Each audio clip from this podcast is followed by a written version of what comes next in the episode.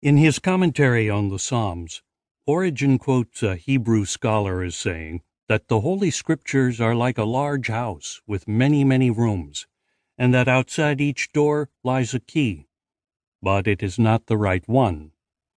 To find the right key that will open the doors, that is the great and arduous task. Gershom Scholem. And she bare him a son, and he called his name Gershom, for he said, I have been a stranger in a strange land. Exodus chapter 2, verse 22. Introduction Let me begin at the end.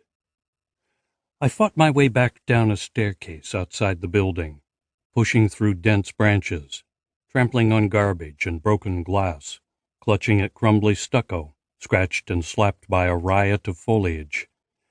At a window, I peered through metal bars into a dark room in which the ceiling had partially collapsed.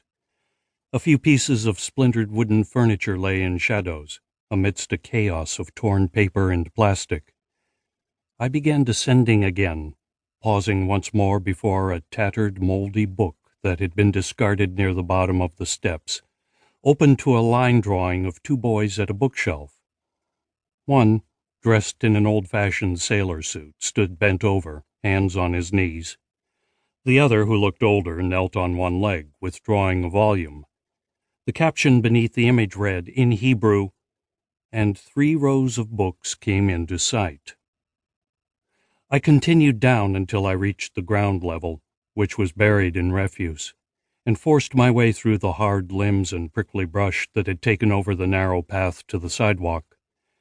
When at last I'd made my way back out the rusted gate, I was panting. Twisting back, I gazed once more toward the building. Abarbanel Road 28. Though the number set into the facade was so worn it could only be seen up close, and the entire structure was screened by a tangled wall of wild shrubbery.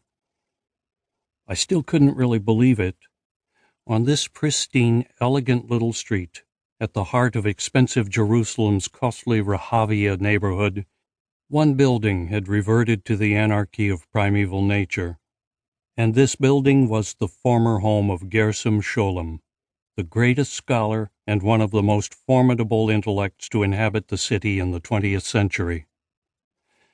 A bearded man in a bright white shirt and dark pants, with a big bunch of keys dangling from his belt and a black velvet yarmulke on his head, was moving into the large gleaming building under renovation next door, transporting boxes from the back of his car with the help of a couple of young men dressed in the same orthodox apparel.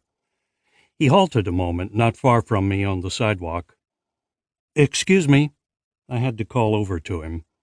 I had to tell somebody. Did you know this used to be Gershom Scholem's house? The man turned to me, scanning my features with a mix of apathy and mild suspicion. Gershom Scholem, the great writer, the rediscoverer of the Kabbalah, I said.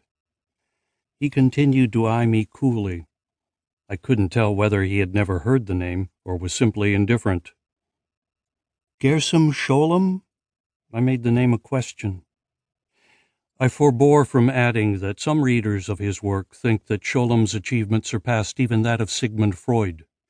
Cynthia Ozick, the essayist and novelist, once argued that whereas Freud dared only a little way past the margins of psychology, Scholem, whose medium was history, touched on the very ground of human imagination. Scholem, Ozick declared, went in pursuit of the cosmos. Harold Bloom, the literary critic, had gone farther still, declaring that for many contemporary Jewish intellectuals, the Kabbalah of Gershom Scholem is now more normative than normative Judaism itself. For them, Scholem is far more than a historian, far more than even a theologian. He is not less than a prophet.